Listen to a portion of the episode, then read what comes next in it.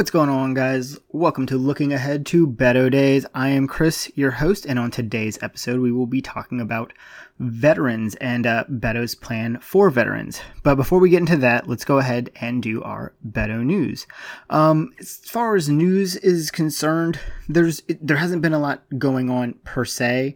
Um, Beto did just put out another plan on trade um, and dealing with um, Donald Trump's trade war. Um, that that will be on an upcoming episode. But as far as like big news, there hasn't been much. He's been traveling a lot. He's been hitting a lot of places. He's making sure he's he's meeting everybody.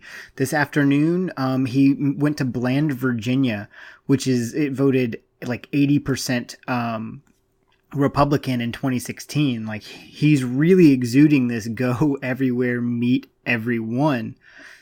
And and that's how, that's how you win elections. A presidential candidate has never gone there before, ever. Period. But um, we're gonna go into some. You know, there's some. It's it's a news week. Stuff happens. Um, specifically, something that had to do with a Breitbart reporter and an event in South Carolina. So this um, Breitbart reporter shows up. He's at what I believe was a, a, private event, and he tries to get in, and the Beto team has him leave.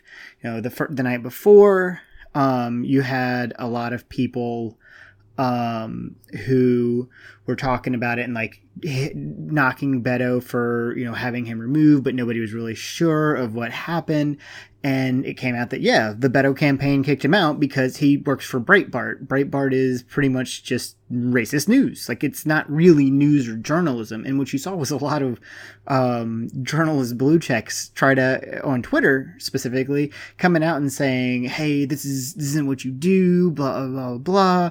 And somebody made the point, you know.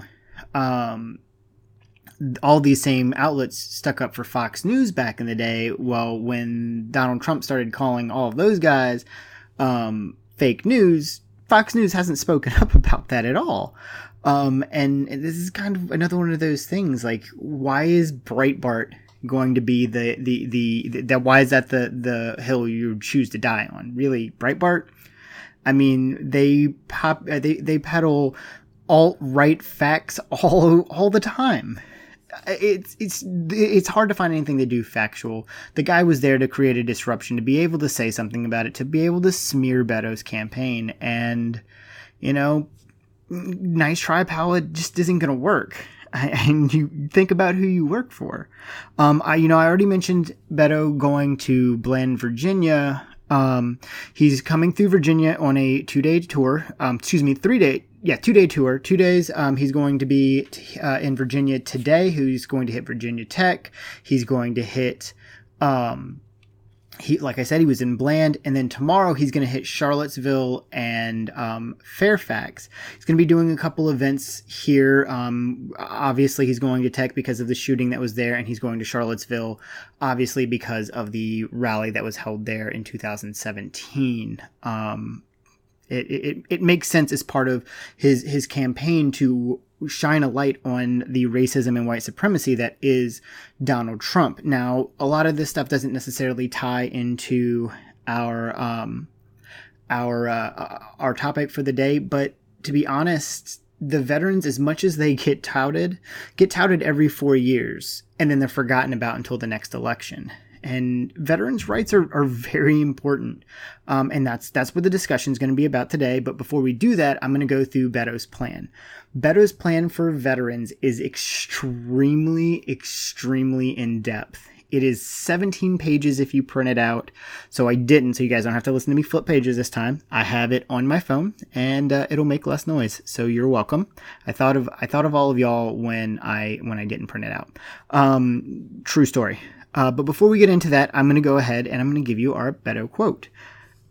We must be willing to pay any price and bear any burden to provide the full care, support, and resources to every single veteran who served every single one of us.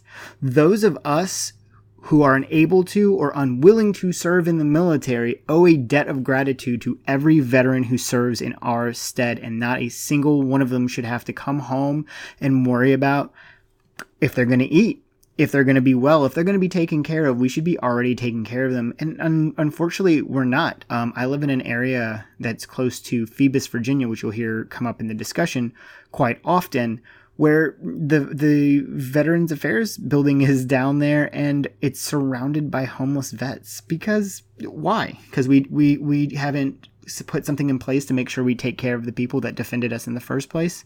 Because other than that, I've got nothing. So we're going to dive right into Beto's plan. Um, it's part of a four um, four part framework. Um, number one, in the wars in Iraq and Afghanistan, and reinvest in, in the excuse me, and reinvest the savings in veterans.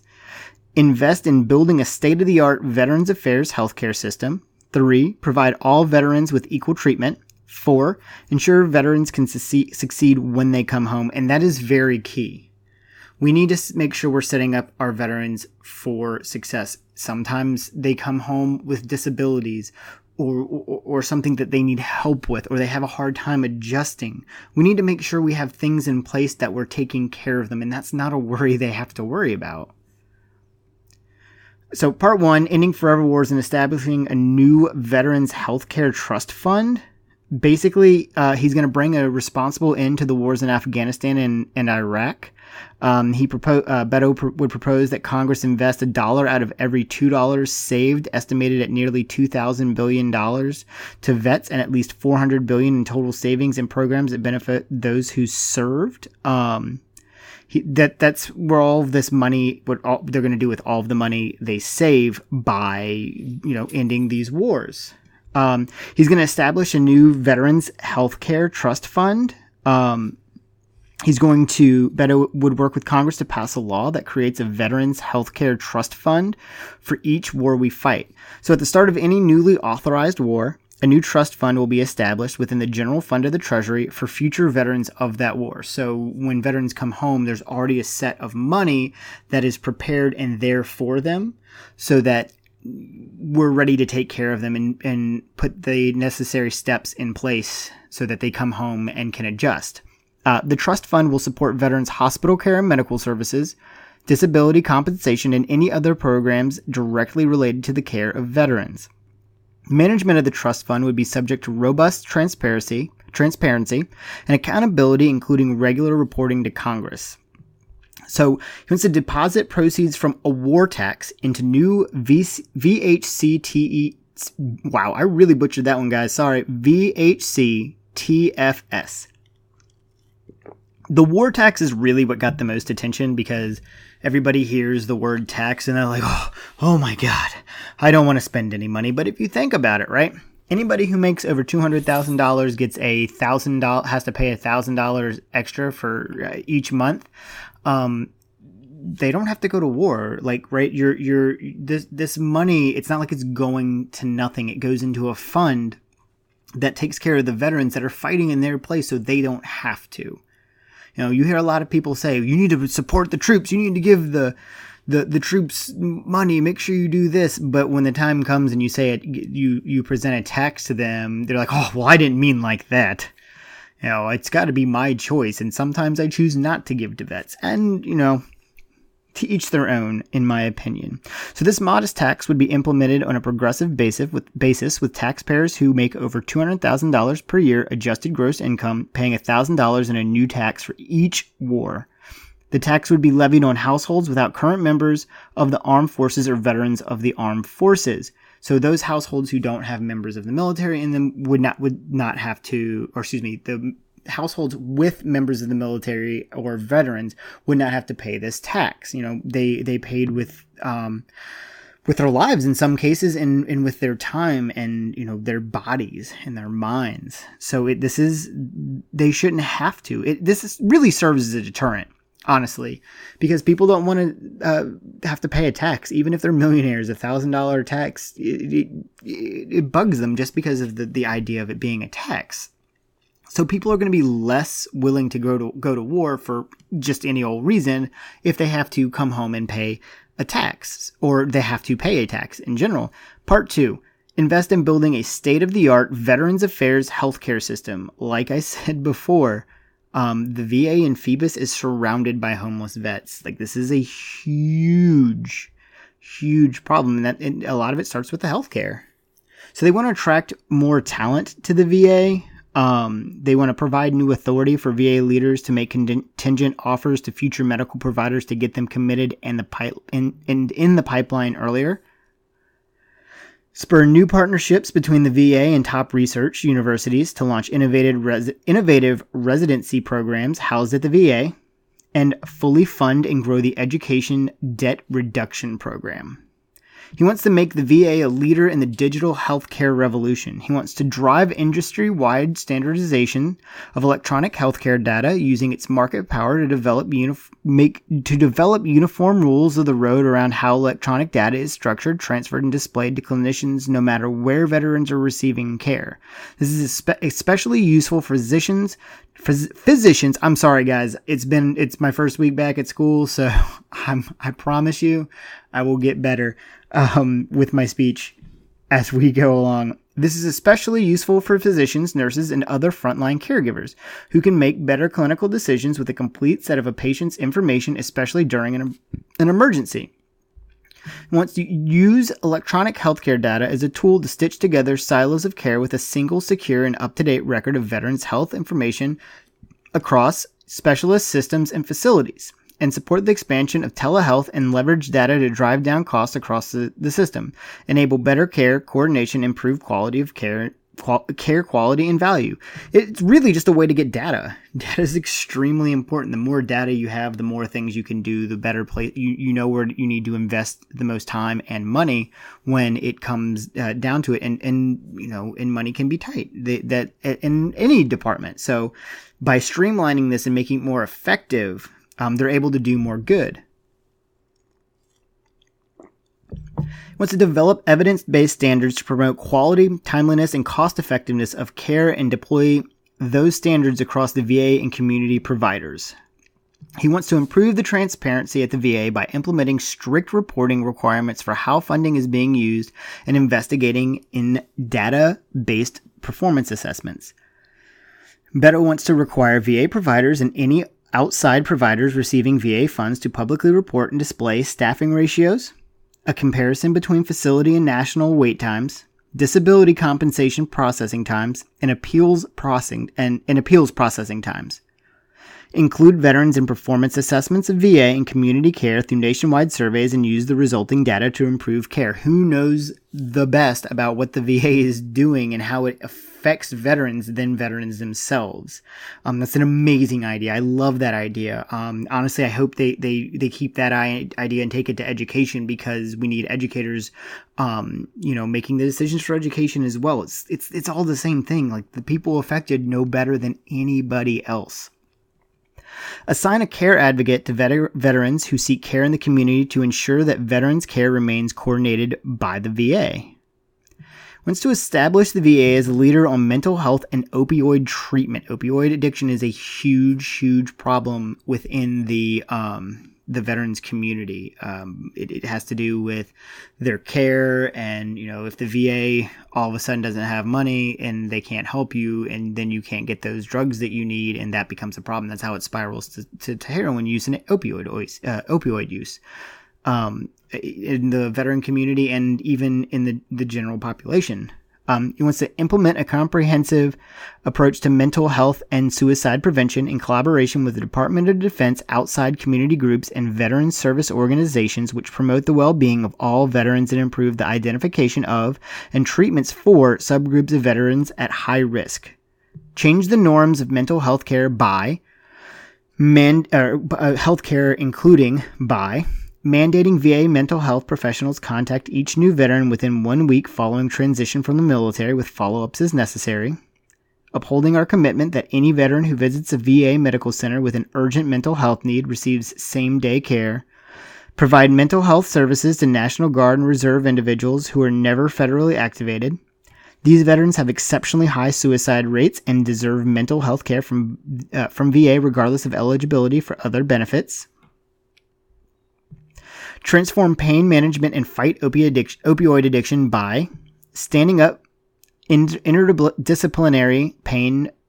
Yep, sorry. I butchered that word, standing up interdisciplinary pain management teams at every VA medical center. VA is on the cutting edge of the opioid crisis, but needs additional infrastructure in place to ensure that every veteran who, with pain has a team looking holistically at their needs and pain management options supporting the compassionate use of med- medicinal cannabis in states that resolve applicable programs, help resolve bureaucratic hurdles, and allow VA physicians prescribe or recommend medical cannabis under the legal authority of states until federal legislation and reform allows for nationwide access to medicinal uh, medicinal cannabis as an effective re- remedy for pain control, PTS, anxiety, and many other conditions.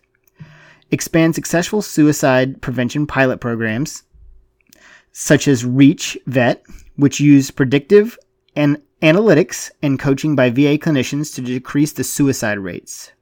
Require the VA to collect information on veteran family member suicides to ensure benefits are reaching family members and ensure VA providers are talking to veterans about gun safety with a particular focus on safe storage options to put time and distance between veterans in crisis and guns attack bureaucratic backlogs and red tape, creating a model for efficiency within the healthcare industry.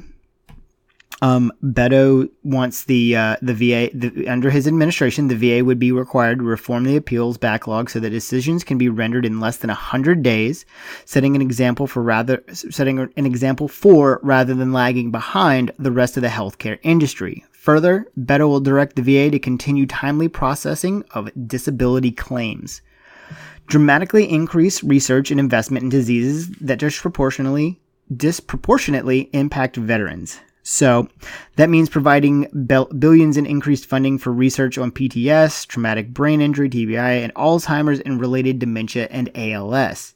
In particular, Beto would call for Congress to double funding of NIH research into Alzheimer's and related dementias from 2.5 billion to 5 billion annually to confront confront risks stemming from their service.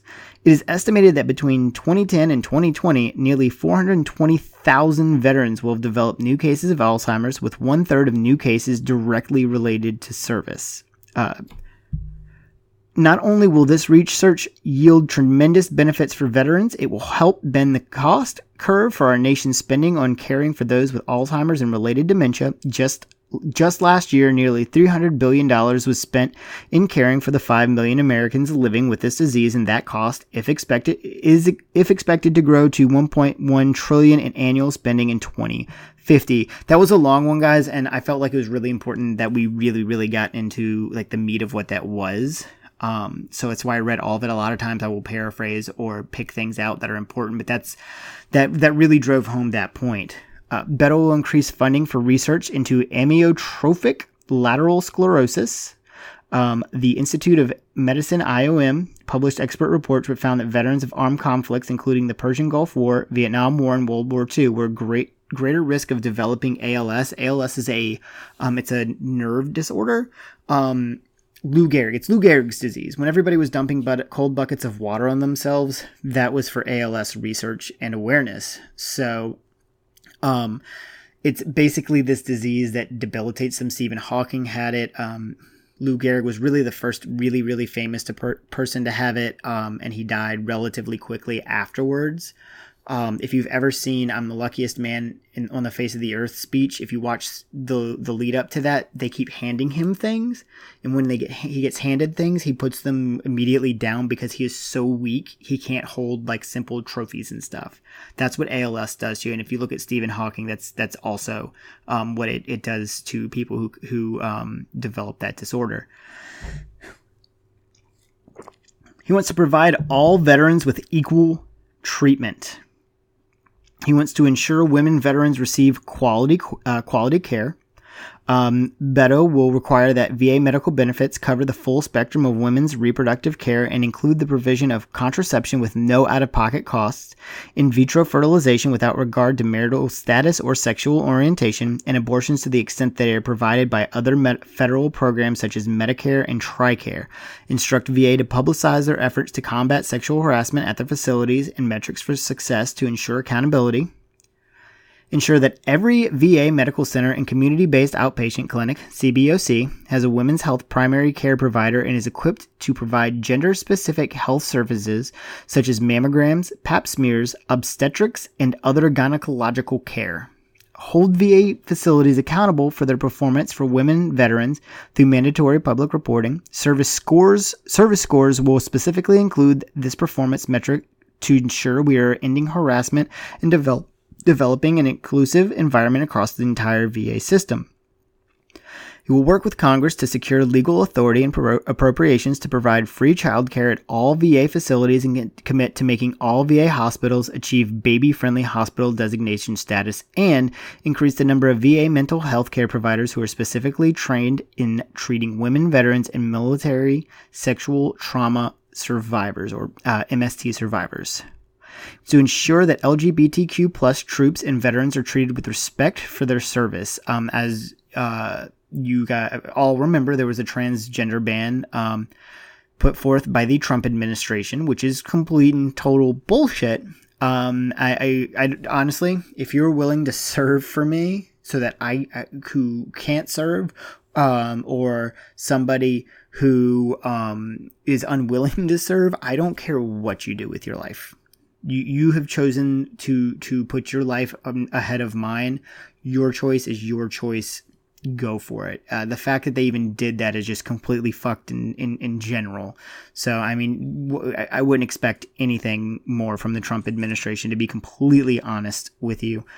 He's going to do this by overturning Trump's discriminatory transgender troop ban, including all resulting discharges, ending the deploy or get out policy, and banning the practice of discharging HIV plus service members, and directing the Department of Defense to upgrade the service rec- records of openly LGBTQ plus veterans discharged due to their sexual orientation, gender identity, and sex characteristics characteristics who wish to receive an upgrade. It is just absolutely ridiculous that this is this is something that we still have to do in America in 2019. It's it's just ridiculous. Uh, pardon veterans who have been denied the benefits for conduct stemming from service-related injuries. Um, restore military service as a pathway to citizenship. Um, Beto will reverse Trump administration policies that have discouraged applicants and will ensure naturalization offices are open and active at basic training locations and Beto will direct will direct the Department of Defense to, to restart the military accessions vital to the national interest program, a critical program that brings the valuable skills of non-citizens to the United States military, which lapsed at the end of FY17 or fiscal year 17, and will allow veterans who have honorably served their country yet have faced deportation to return to the United States and be granted the benefits of citizenship. Um, to show kind of just how far um, we've fallen, um, and this this ties right into this. The Trump administration is thinking about making it um, not, making babies automatically citizens that are born to service members overseas. So if a baby is born overseas, there's no guarantee that, that they'll have American citizenship, and that is just a slap in the face to veterans. Um, it is it, for a guy who loves to say they disrespect our veterans when they take a knee and all that garbage um, he regularly uses them as a pawn and and then just spits in their face when it's convenient for him. Um, and then finally he wants to ensure veterans can succeed when they come home. Um, he wants to expand the support offered by the Transition Assistance Program, offering reverse boot camps to ensure veterans are prepared for success in their communities prior to discharge. And that's something kind of uh, kind of important that we talk about in the discussion. I'm not going to touch on it here because the the guys who came on um, Demarcus and Ryan really got into that, and they they it was it was really really pervasive to listen to them speak about this. Um, he wants to Bum, bum, bum, lost my spot. Civilian advisors will carve out explicit time for one on one conversations with transitioning service members about their VA eligibility and benefits, help prepare for transition, and connect veterans for, to Community Veterans Engagement Board in their region to assist with community integration and transition. Uh, boot camps will further require separating service members to enroll in VA programs before they separate, guaranteeing the benefits are active in case they are needed, ensuring continuity in care, and mandating that and mandating that mental and physical health evaluations happen at least six months prior to separation. If treatment is necessary, Beto will require a future veteran gets assigned to a provider where they will live and talks to that provider a month before leaving the military. When a veteran's location is known, the VA will assist with their connection to a clinical case manager um, in the nearest VA facility. He wants to expand support for members of service members because, um, well, we talk about veterans, but we don't talk about their families, and their families are just as important because it's almost like they serve too because they have to pack up their lives and move around um, at the drop of a hat. Um, Beto will ensure families are aware of the support benefits available to them and instruct the VA to expand services so that family members who sacrifice alongside their service member get the support they need. He wants to ensure veterans' economic well being, to increase access to capital by making veterans a target population for CDFI certification in the Small Business Catal- Catalytic Credit Initiative proposed as part of Beto's broader plan to spur small business growth. Um, he wants to provide career readiness and apprenticeship programs and encourage states to increase reciprocity around credentials and convene public private partnerships designed to make it easier for private sector employees to leverage the high value skills so many veterans possess. Protecting veterans from predatory for profit providers by reestablishing uh, Obama administration regula- regulations designed to ensure programs that defraud veterans and other students are shut down and to ensure that the Department of Education grants automatic loan discharges to the 42,000 qualified disabled veterans through the Total and Permanent Disability Discharge Program.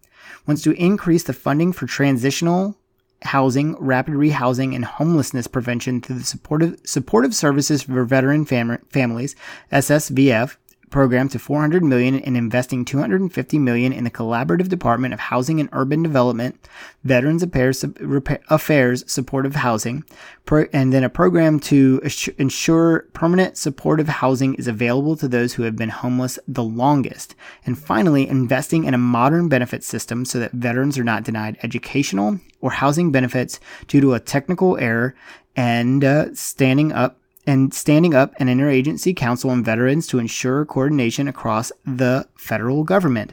That's a lot. It's a it's a it's a pretty substantial amount of information. And again, I know I've touched on this before. I go through and I I read you guys the um the plans because n- nobody and I give you a little bit of analysis, but nobody nobody's going to give us the information we need better than Beto and better than Beto's website. This is pretty good stuff, guys. It's um it's really, really looking at what our veterans need, and um, Beto is is definitely the guy for that. Um, I mean, I mean, he was he served on the veterans, I believe the Veterans Affairs committees. He he's really worked with veterans. He worked with veterans more than he worked with anybody else in Congress. And so, um, you know, he's the guy that that can do it. He's the guy that really knows. Beto has done an immense amount of work to make sure that this plan is perfect because our veterans matter in this country. So for today's discussion, I'm going to go ahead and bring on our guest. I'd like to first introduce Demarcus Gilliard.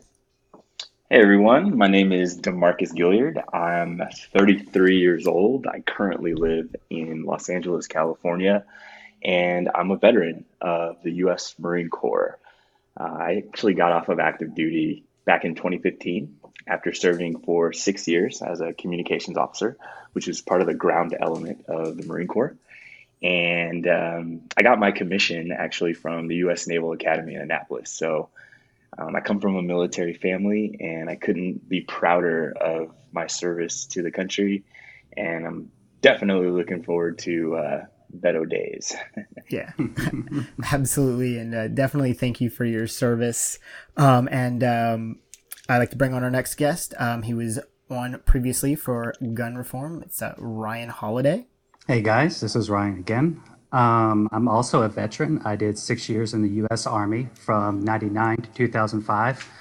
Uh, two years in Japan for the Pentagon. Um, and I also come from a long uh, family veteran history as well. And again, thank you for your service as well. Um, before we get into our conversation and and the in Beto's um, Veterans Plan. Uh, Demarcus, you're a uh, you're a, a Beto supporter, and um, you do a lot of really good stuff, man. Um, I definitely want to hear your why of why Beto for you.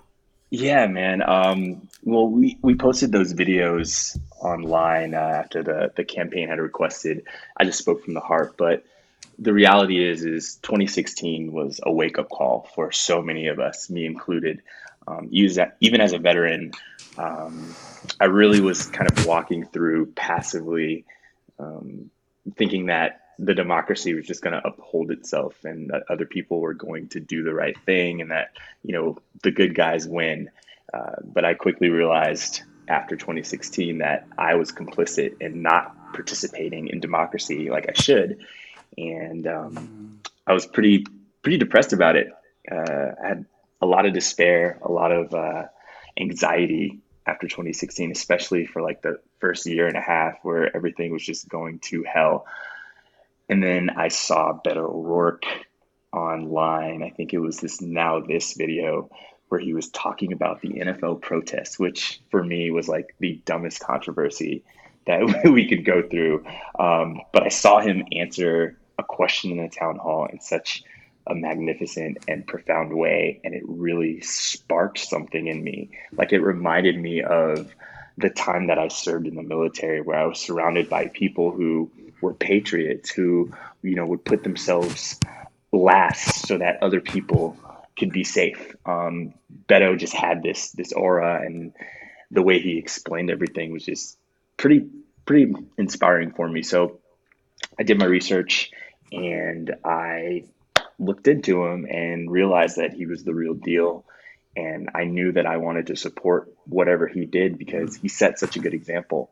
And so, yeah, I I continued after the Senate campaign in 2018 to throw my full support behind Beto. I was sad that he lost to Ted Cruz, but super happy and like desperately hoping that he would actually run for president. And when he did, um, I knew I was I was 100% in.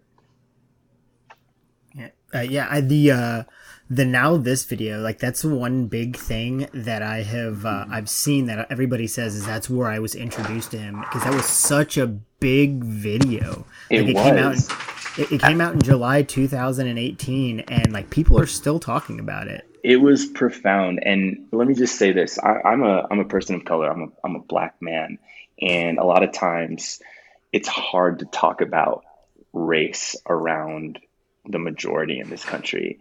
And um, having someone like Beto, who is sort of the epitome of of privilege, um, and he acknowledges this. The fact that he acknowledges it is really profound. And to see someone who is in a position of power, who owns and acknowledges that, hey, I don't have the same experiences as people of color, but I understand exactly why they're protesting. I understand exactly what they're fighting for. That hit home for me and a lot of people. So I just I want to throw that out there. It wasn't just the fact that he was speaking eloquently. Um, he was he was dropping facts, but he really, really, as a white man um, in power, used his privilege for the good of everyone, and that's someone that I feel like I can throw my full support behind.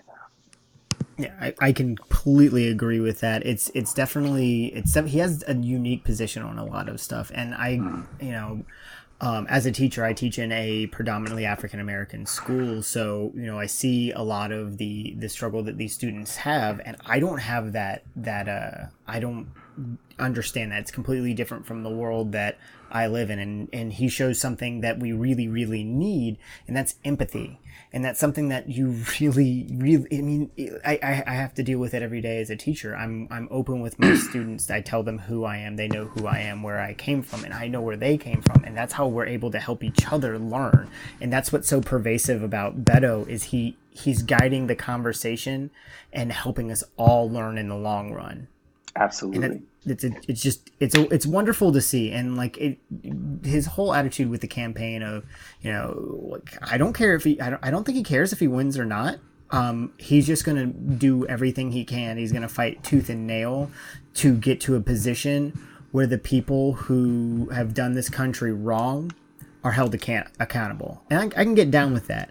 Absolutely. so we're gonna get into the uh, the plan now. Um, Ryan, I'm gonna I'm gonna I'm gonna let you you go first. Um, what did you think about the plan as a whole? I know it's it's super long, it's super in depth. Um, I mean, it's like 17 pages if you print it out. Um, how, how, how, what is your perspective on it? So a couple of different things struck me. Uh, the first one was, I mean, first off, it's big. It's very detailed. It covers a lot of different issues. Um, you know, I think we kind of talked about this last time. A lot of these issues, there's there's there's multiple different things that intersect in some of these plans, and this is definitely one of those where we're talking about a lot of different intersecting issues coming together that he really puts out there, and also really visionary. I mean, I, was there were some aspects of this plan that really just struck me as truly visionary, um, which I think we can talk about later, but uh, just on a whole, just the breadth and the vision of it is just really impressive to me. Yeah, it's like it's it's just it's super detailed. Um, I mean, he really breaks stuff down. There's there's some stuff in here that we we're gonna get into that I didn't think about. Like I never had it never they never crossed my mind. Um, and I'm gonna let Demarcus uh, go ahead. Um, tell us uh, what what did you think? Yeah, uh, I really appreciated the level of detail. And the one thing that I always look for when I'm looking at policy is what is the premise? What is the underlying premise here? And to me, Beto's consistent message throughout his campaign, whether it was in the Senate or now running for president, was accountability and getting off of the sidelines to participate in democracy. In this plan, you can see that notion weaved in. Um, our democracy is of, for, and, and by the people. And this plan puts it on the American people to have an active participation in how we not only treat our veterans um, and the people who sacrifice to, you know, uphold our, our democracy, but also how we decide as people what we accept as far as going to war um, as far as what we're going to allow. He, he hit us with that that war tax, which we'll get into. He hit us with you know mm. all these different points where it's on us to make a decision on how we progress forward as far as getting into wars, getting out of wars, and treating those who actually go serve in those wars. Yeah, I, and that's really important. We're actually going to tackle this this war tax in just a second. But I think one of the the most important things and the biggest parts of who Beto is as a person is his ability to seek out the people that he is creating policy for. Um, so as veterans, you you guys get touted all the time by everybody. You know, I'm here for the veterans. The the Republicans are really really good at it. Um, mm-hmm. Um, they they they will you know line you guys up, but you know, while taking from your pockets and all sorts of stuff. We have a VA down here in um, Phoebus, and the the the the amount of homeless veterans that are around there is just astounding. Um, living in their vans in in in parking lots, you know. If you have such concern for veterans, you know why are they there when it's convenient, um, when you're not there when it's not so, um, as as veterans, how do you guys feel about you know Beto using actual people, like listening to you guys about what you want and what you need? Like, how do, how do, how do you guys feel about that? You guys can um, when you guys can jump in, just jump in. Yeah. So for me, you know, in after I found out who Beto was, I started doing more research, and I saw that he's been pretty consistent about um, taking care of veterans. And I thought that was a standout. So it's very authentic. And the reason I think it's important and it resonates with me personally is just I've seen sort of the the nuanced, detailed conversations he's had with people. Um, he had, you know, even talked one mar- fellow Marine of mine out of out of committing suicide. Um, I think Beto just has a genuine connection to um, what's really important, and oftentimes I do feel like um, the Republicans and may, maybe even some Democrats use uh, veterans as like pawns. And people like to thank us for our service, uh, but man, just just a quick note: I saw when when this veterans plan was released and you know the words war tax w- was mentioned, man, people were going up in arms without even reading and understanding really what it was, and it, it just ape shit, man. Yeah, it yeah. was it was super hypocritical because it's like, well, all day we talk about how we need to thank our veterans, and this is a plan that can actually do that, you know, and help them out. But people are just so opposed to like taxes and all this other stuff. So anyway, yeah, I I think that uh, Beto shows an authenticity when he's talking to any group of people that I think other people should learn a lesson from. Uh, absolutely. What, what about you, Ryan? Yeah, I mean, it's one of the reasons why I really it attracted me to Beto in the first place. I mean, the veteran plan and a lot of his plans, um, you know, they come from a place of experience and that you know he doesn't he doesn't necessarily he, he knows he necess- necessarily be in everybody's shoes but he can go out there and talk to them and he echoes their stories and he echoes their um, you know what they're saying and kind of going back to what you said about empathy you know just having a politician who can legitimately empathize and internalize that you know, and, and carry that with them. He carries us. You see these stories that Demarcus is talking about. He carries those stories with him when he's on the campaign trail, and that's something that always struck me is that you know to him a lot of the stuff is very personal. Ab- absolutely. He I know he worked on the um the I think it was the Armed Forces Committee. Like his his track yeah. record is just it's pristine. You can't say the man hasn't worked for veterans' rights. And to that point, um, I believe it was as Demarcus who said that Democrats use um, the uh, use veterans just the same, and that's one hundred percent true. Like nobody's innocent of, of not not doing that. It happens all the time, and you can see it by the the homeless rate.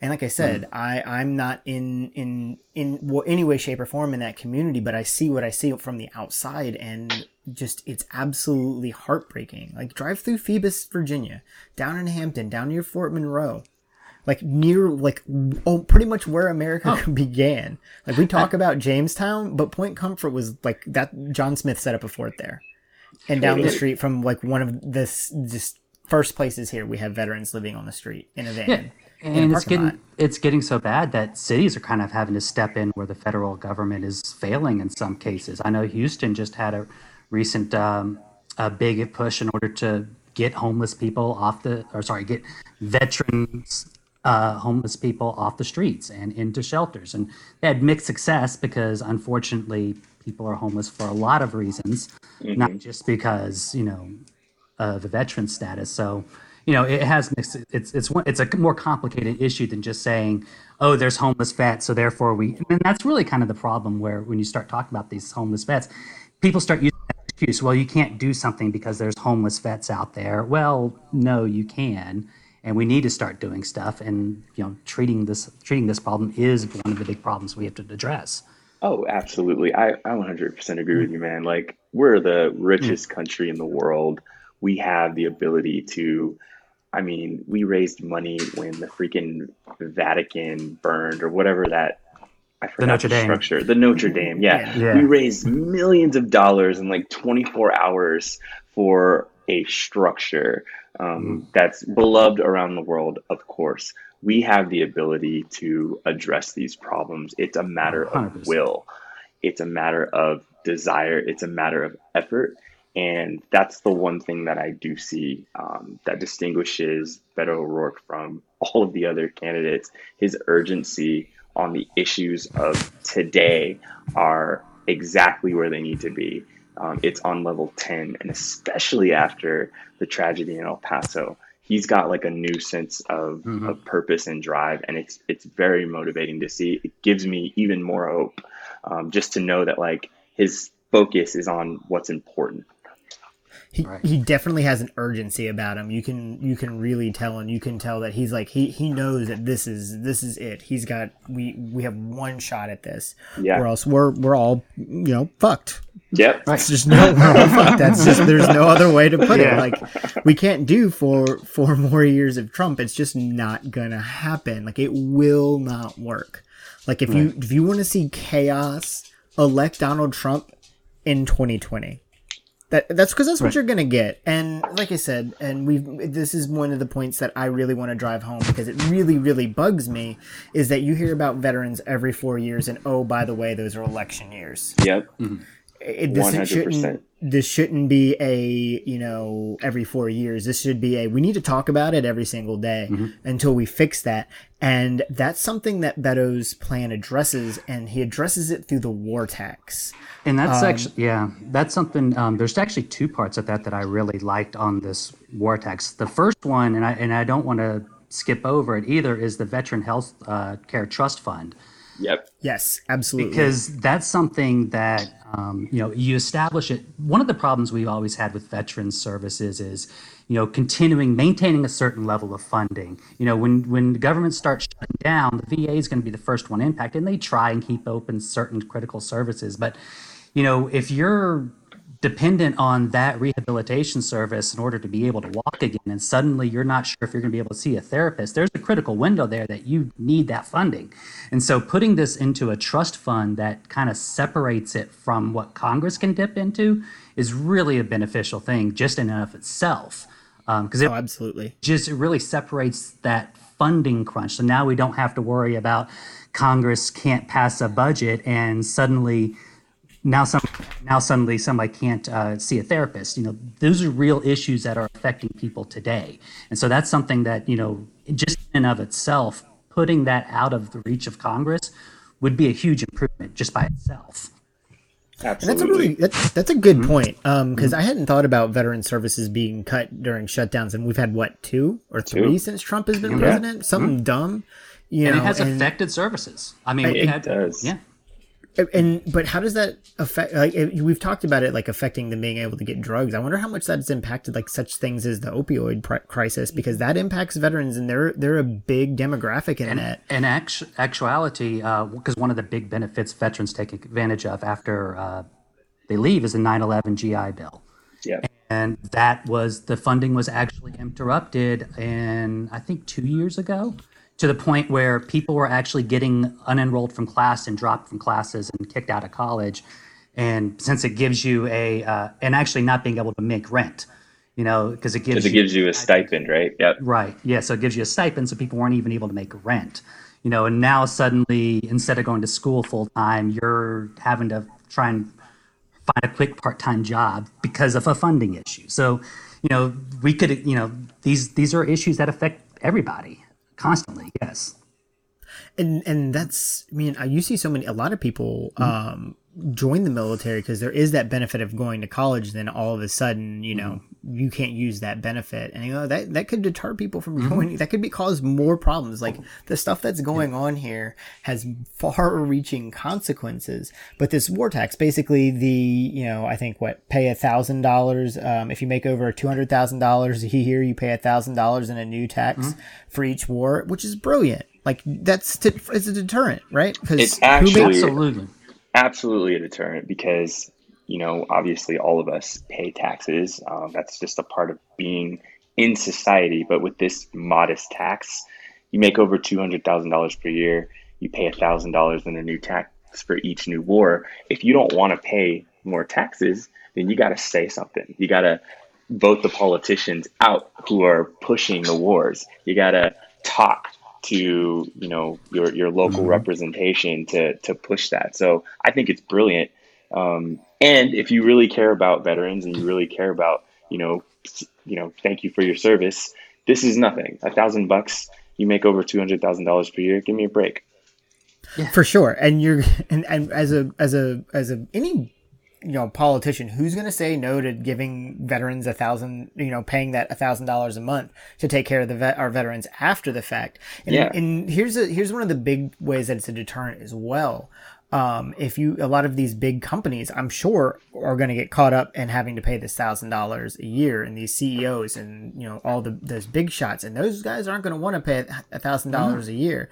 When this country goes to war like industry makes money. Like in during World War II, I mean, we made nothing but war stuff. Like it was I mean, just uh, the, I think the Jeep was invented. The uh, um, they Ford or whomever started making Jeeps. Like they switched up everything. So that is is a deterrent in a completely different way as well. It's it's hitting pockets all around. But at the same time, if we have to do it, we're able to take care of the people when they come back.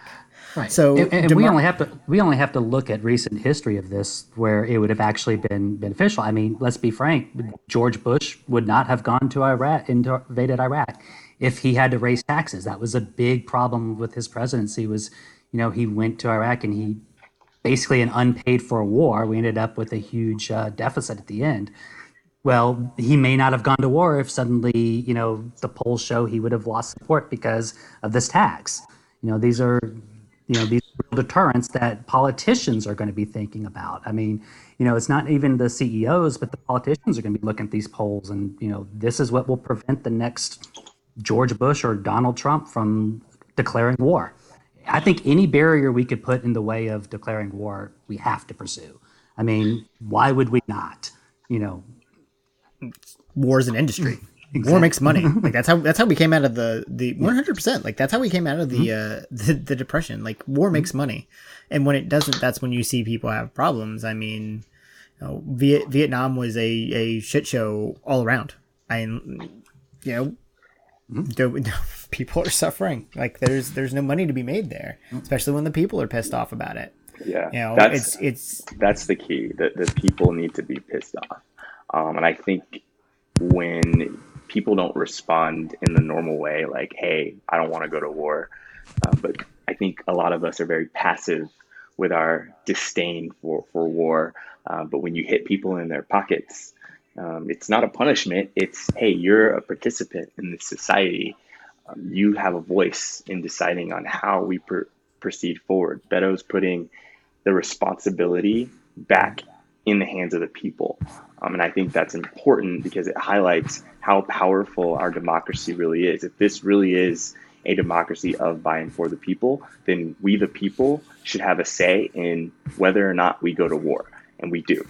So oh. you yeah.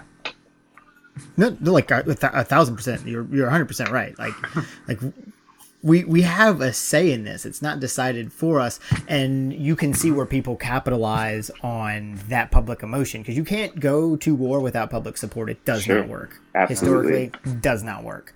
Um, and you saw that in 2003. We were coming out of yep. um, 9/11, and you know they just kept that momentum going. Of people are pissed off, we can use this, and we can we can do something else we want to do, and they did. And it you know here we are. You know what 15 16 years later in the same mess with yep. no solution no way out. And that they, now we can't. Like you can't just pull us out of there because it's just going to collapse. We're going to end up with the same problem without ever fixing anything in the first place. Sure. You know, it's it's it's a disaster all around. It's it's really really upsetting. Now you you guys had mentioned um we'd, we'd, we'd mentioned something about the uh, the mental the, not necessarily mental health but the healthcare for for veterans. But mental health is also something that is super super important in pertaining to um, to veterans. And you know PT the, the terms PTSD or post traumatic stress disorder um, has has really become it come into our um, our language in the last like ten years. But they've called it it's the same thing from other wars. They called it shell shock in um, Vietnam. So this is this is a, a persistent problem. Mm-hmm. Um, how how do you guys think his plan addressed um, that issue? I, I mean, like how he's going to help fix it. And uh, go ahead, Demarcus. Yeah, I'll let you go first. Yeah, sure. Um, so one of the things in the plan uh, that I thought was really detailed and specific was attracting more talent to the VA.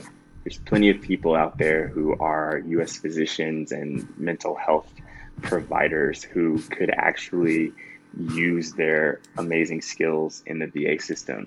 Um, that to me shows a level of detail and sort of care when you're thinking down to the level of of care and quality talent that you can give to to veterans. Um, that's one way to help out with this problem. It's not only having the venue for the veterans to, to get the care that they need, but making sure that care is of the utmost quality by attracting the best talent. Uh, and that's that's that's important and key as well. Um, if you've got shitty doctors, you can't, uh, you know, You've, have you seen the commercial where they, they say the doctor's just okay? Yeah, like that's not the doctor you want. All right, so we want totally. we want pristine. no, I'm just okay. Like, are you? What do you mean you're just okay? No, I'm just all right. Like sometimes I forget things in people. It's cool. No, but like seriously, like that's important. So having somebody who's actually good at their job and not just taking anybody, um, it, it, it's it's important. So that's a, that's a that's a good point to bring up. Uh, Ryan, what do you think? So one of the things I uh, struck me was his actual the part where he's talking about uh, ensuring veterans can succeed after they separate. Uh, he talks about identifying people before they separate actually going through and doing mental health evaluations, getting them the process started, and they almost talk like a boot camp, and getting the process started to get them enrolled in care, get the, uh, identify people, so that way when they transition out, uh, they will have someone already identified, and they'll already have the paperwork ball rolling to be able to begin those getting those treatments, and also the follow up care. Uh, I like that he also mentions uh, you know, even if even after that initial valuation, you know, sometimes it takes a few months for you know you get back and you kind of wearing your civilian clothes for a few months, and you know things start really settling in. You know that follow up afterwards, um, even after you're separated. You know, someone I, I, know when I left, I just, you know, I got a little postcard and that was about it. Uh, someone, yeah, so having someone reach out and call, you know, would have been nice just to, you know, check in, make sure you're all right. So, you know, things like that, those kinds of things, um, you know, really kind of identifying that ahead of time, I think would be, is really beneficial, I think. Oh no, um, the absolutely like I, I and I hadn't even thought about that ever in my life. Like I, you know, it's not just it's it's not just the people who actually identify themselves as having PTSD. There are people who go out and aren't identified or, you know, it's still an adjustment. So like that phone call could be important, right? You know, just to check in. That should be something that we're doing mm-hmm. already. Absolutely. just, it astounds exactly. me in all of these policies that he's done because I, I learned a lot when I did the LGBTQ plus um, episode and it blows my mind every single time that this isn't stuff that exists already already. Like it's a phone call. It, it it's it's really is um you know that is one of the big challenges that's one of the things i really like about the one of the things i really appreciate about his plan transitioning out of the you know we talk a lot about you know wounded vets and the healthcare stuff and uh, the homeless vets and these are some big glaring obvious problems that the system has just failed us and we need to fix.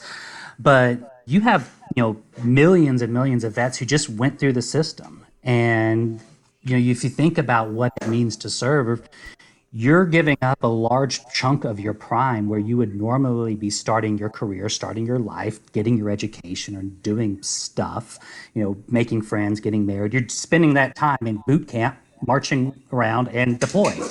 You know, so you come back and you're really at a, when you re-enter the service, you're at a very severe disadvantage um, when you come back, and it's it's a lot of people fail.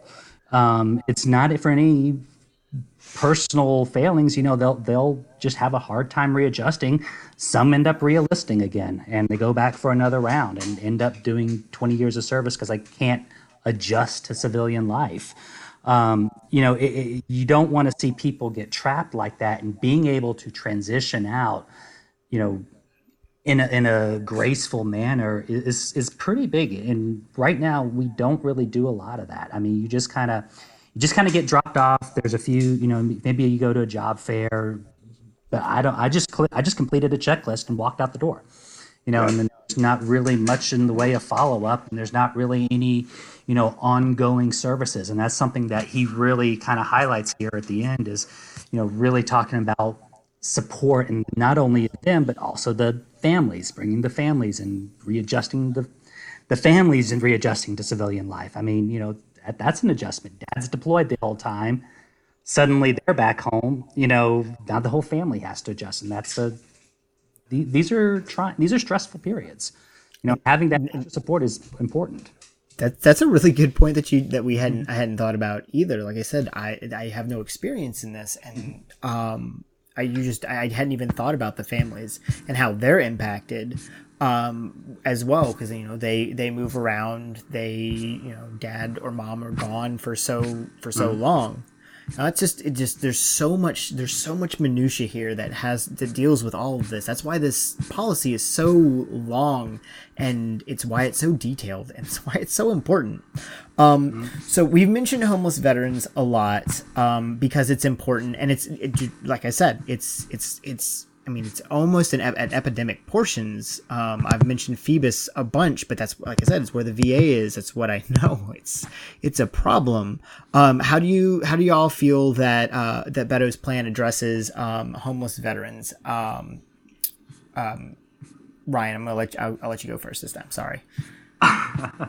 so, I bounce uh, back and forth between both of y'all to to to shoot to the the amateur amateur uh, nature of this whole thing. There's always at least like a few things that are like that you wouldn't get if I was in like a studio doing this. Like my dog walked behind and you can hear him click his nails. I'm pretty sure one of you guys' dog got into a fight. Yeah, they were, were growling at each other. so, like I said, we we're, we're all here. Like this this is the testament to show that we are real people talking about real issues. We're not just talking true. heads on TV. Like we're real people. We have real right. feelings about this stuff, and that's why it's important that I bring you guys on um, to do all of um, all of this stuff. And um, sorry, I, I completely didn't go back to that question. I, for those of you who don't know me personally, I am like ultra ADD. Um, I, I, I, treat it personally. Sometimes I can't like help. So I promise you, I'm always listening um, but I may not be paying attention.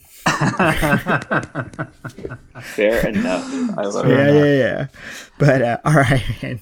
all right, Ryan, go ahead. How do you how do you feel like it addresses homeless veterans? Yeah. So uh, we kind of touched on this before, but uh, you know, being homeless is such a multifaceted thing. It's not like you say this is the reason why you're homeless, um, but there are a lot of commonalities. And a big one of those, you know, addiction treatment and mental health issues. And I mean, he calls this out very specifically how he wants to improve and fight the opioid epidemic, fight the reason why people start down this path in the first place uh, by, you know, addressing pain management up front so they don't go down the path of uh, opioids and become addicted. How, you know, again, with the uh, PT, PTSD and you know getting mental health professionals and getting people access to care, identifying those with care, um, you know helping get some of that bureaucracy out of the way, um, you know things like that, making it. That's the one thing about the VA is it's it. There are a lot of services available and there's a lot of things you can do, but there's so much bureaucracy that sometimes just fighting the system is makes it not worth it. Um, you feel you hear so many stories of veterans uh, just falling out of the system because they don't want to fight the bureaucracy. Yeah. So just being able to pull that, you know, get get a an advocate, a patient advocate who can fight that bureaucracy for them, clean up the bureaucracy, you know, that kind of stuff.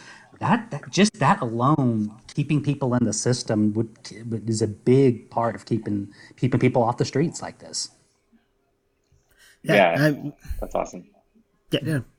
You can go ahead. Go ahead, oh, Marcus. Oh, great. Yeah. So, yeah, um, the plan lays out to um, some investing, right? So, he talks about the supportive services for veteran families program, um, which he wants to increase the funding to four hundred million dollars and invest two hundred and fifty million dollars in collaborative Department of Housing and Urban Urban Development, and that kind of supports transitional uh, housing programs and support um, housing available to people who, who are homeless or, or could be in danger of becoming homeless. So this this focus on the transition and those who are already veterans is, is such such an important thing.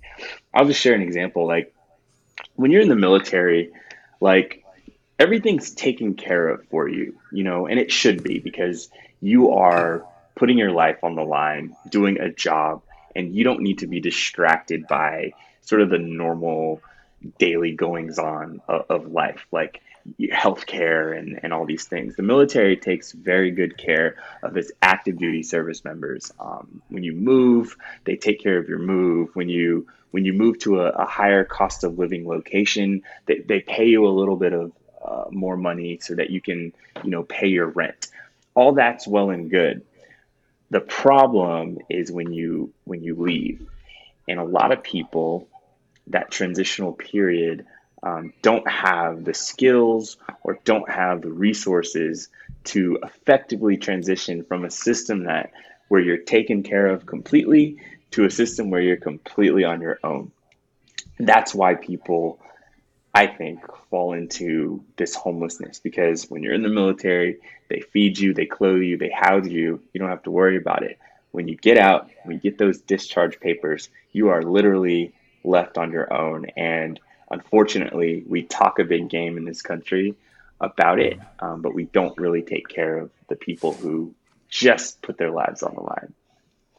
A hundred percent, we don't. That's that is factual. That's actually that's a good point, and it, it's um, you see, it's almost like when you see you have a kid who who pushes back, and you want to, you know, they move out of their parents' house at eighteen, and they've had everything taken care of from them, and they just, I mean, I don't, I don't, it's not like a direct comparison. Yeah, no, um, that's that's exactly that, that you just don't know what the comparison. That is the comparison. yeah, fair enough. I mean, it, you it, seriously, you're we're recruiting eight, 17, 18 year olds, right? literally go into one of the, mo- you know, from their parents' regimented house to literally the most regimented thing you could possibly be in. You know, yeah, they they they come out and they don't have these life skills. They don't have the life skills. It's it's very sort of um, sort of a wake up call, right? Even me. Mm-hmm. So I was I was an officer. I didn't have too many like financial issues. Um, my my college education was paid for because I went to a service academy, um, but and I was making pretty pretty good income by the time I was uh, a, a, captain uh, after six years. Uh, but I was about to transition out, and just because I had a veterans, you know, name on my title doesn't mean that you know jobs were just like open to me. So i had to search for jobs. I had to make sure that my mm-hmm. my standard of living was going to be comparable and that was a wake up call for me. Um, so i can imagine and i know this to be be the case because i've seen it you know veterans who don't have my background who don't have an education who don't have the necessary skills you know they go from getting paid on the first and the 15th uh, with everything taken care of, with medical pretty much free, like you just walk to medical if you need to go, to the civilian sector where now you got to get a job. Um, there is no extra money for rent, tax free, and you got to pay for medical insurance. Yeah. I mean, it's no wonder um, the, veterans the reason, are homeless.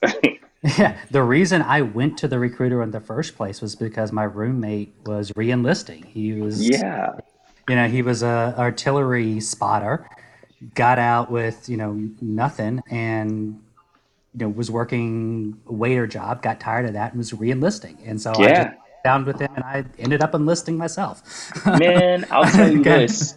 I'll tell you this, man. I I, I got out, and for a, a little bit there, um, I had, I took a little bit of a pay cut, um, mm-hmm. and you know, two years after getting out, I seriously contemplated going my happy ass back to the Marine Corps because I was like, this is hard. Like, and I, I have a degree, I have the skills, but man, this is hard. Like, I was not ready yeah. for this life. So I completely understand. Um, you know, I, some of us I, are a little a, bit more fortunate. Yeah, I, I, was definitely on a little bit on the more fortunate side, but yeah, I definitely saw a lot with um, a lot of people I knew going back yeah problem. It just it's that adjustment was is is tough. I mean, I mean, I got out and I, um, you know, I I ended up going to be a Beltway bandit, and so I was in the Pentagon, and then when I got sure. out, it's war going on, and so I put my security clearance and started working for like Lockheed Martin and Northrop Grumman, sure. big companies like that. Mm-hmm. Um, but just you know, adjusting to how to behave in a meeting, you know, yeah, how to behave in just basic you know civilian life and how to dress yourself.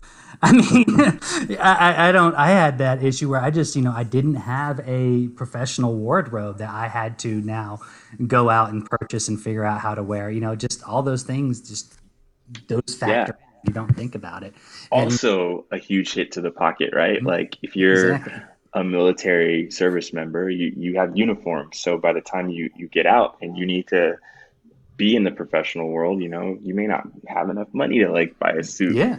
All these things like i mean people don't think about it's very difficult to transition out of, of, the military. So i'm i'm super glad that you know a plan like this really exists. If for anything it makes people think about all the layers and details that are necessary to really truly thank people for their service. Because let's mm-hmm. face it less than 1% of the, the population at any given point is on active duty.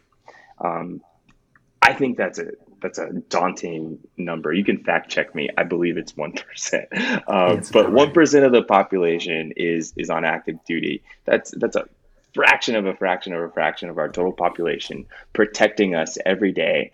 The least we can do is ensure that when they come home and when they get out and when they served honorably, they can freaking live as a as a free citizen without having to worry because they put everything on the line.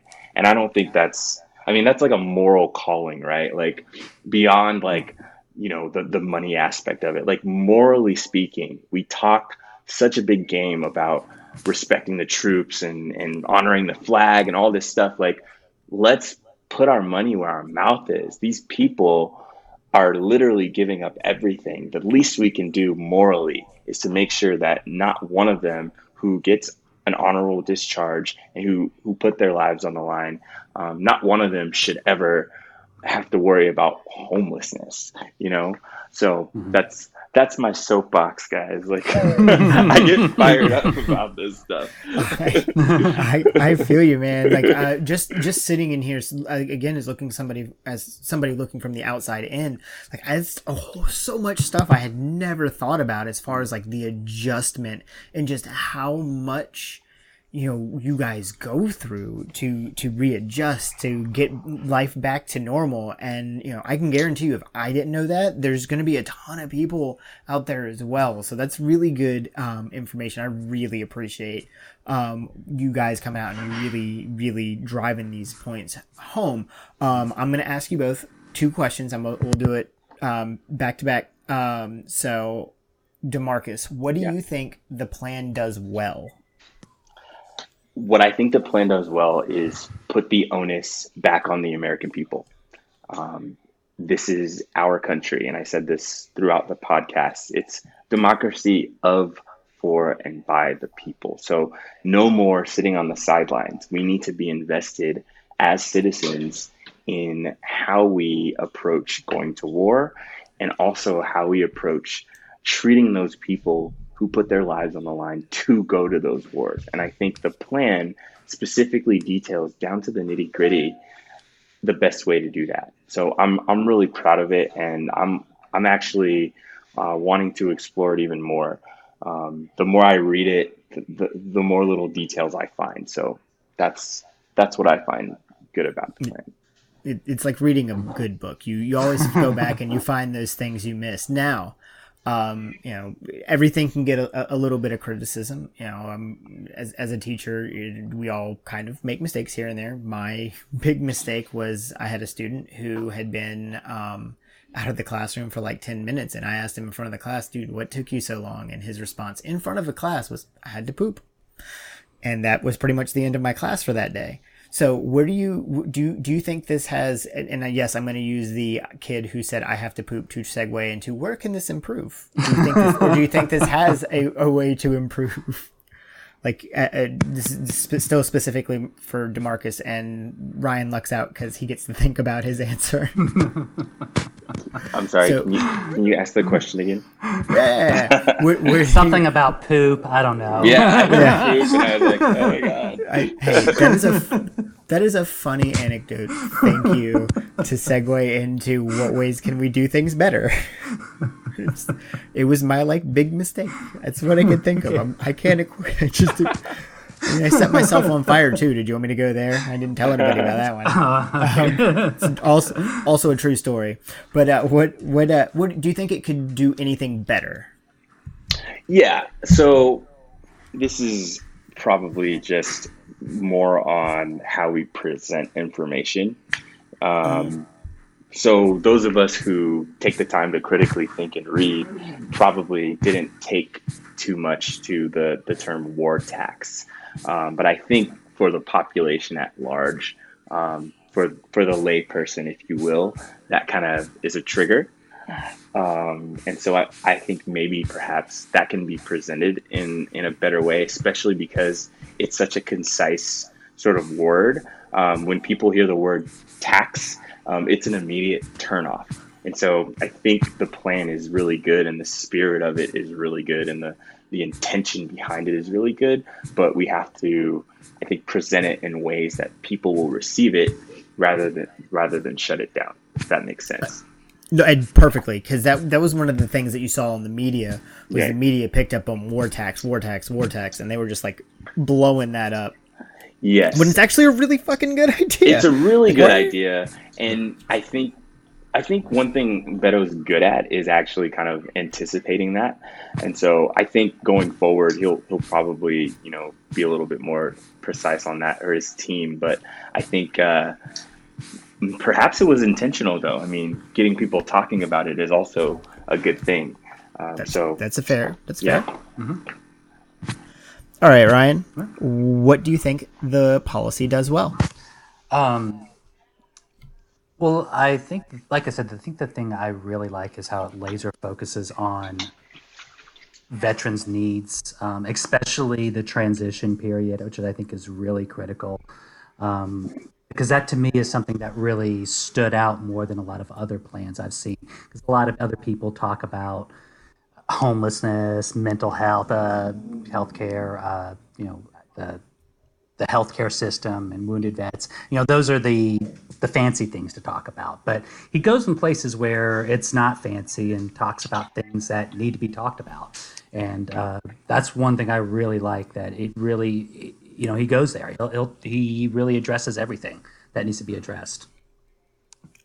Very good. And where do you think it could improve? Um, well, obviously, I'll echo. I think what the what uh, Demarcus said about the war tax. Um, you know, I do think there is a benefit to pulling the band aid because the GOP is going to say, yeah, it's a war tax anyway. So sometimes it's good to get get it out, get out in front of it. But there maybe have been other ways to present it better. I, I don't know. Um, the only other thing I could think of policy wise, um, I really do like this. Uh, this idea of putting a lot of veterans care into trust funds. I'd like to see him expand that to other programs, specifically thinking about like the 9/11 GI Bill, because I know that's something that could be very disruptive um, for people who are in the process of transitioning. Um, so things like that, I think maybe there are some areas where they could expand on. Probably. Okay. So, you know, like I said, this whole war tax and expanding on all of it, yeah, it's it, it's all stuff. I think a lot of this gets ends up getting done on purpose because then he can expand on it on the road when people ask him. And like you, like Demarcus said, like just getting people talking about it is is is good. The the whole mm-hmm. conversation around all of that, it, it just it's there's no such thing as bad press. Uh, It, it's just it's just a thing. I'm, well, I guess you know it's an arguable point. You know, there's probably some press you don't really want. You know, I No, I, I get what you're God, I hate to be Harvey Weinstein when he trended number one at Twitter. Jesus. All right, so there is bad bad press. Um, There's no such thing as bad GOP press for Beto. that is Oh, Yes, factual. That is 100% true. Yeah, God. But uh, first and foremost, I really want to thank you guys. One for your service. Two for coming on the show. Um, it's you guys have done me a huge favor. This is really important to me. Um, that we get this that this kind of information is gotten out to as many people as possible. Um, especially from the the mouths of the people who who it's supposed to benefit. Um, so again, thank you guys so so much for coming on. Um, all to all my listeners, guys, donations. We got to get those donations in. The uh, the campaign sent out an email today. Um, we I think they're like sixty five thousand individual donors that they need to make up to make the the later debate. So let's get other people donating clipboard, um, canvas, whatever you got to do. So get out and volunteer as well. Um, but for now, um, I'm Chris. I'm your host, and let's uh, keep on looking ahead to better days.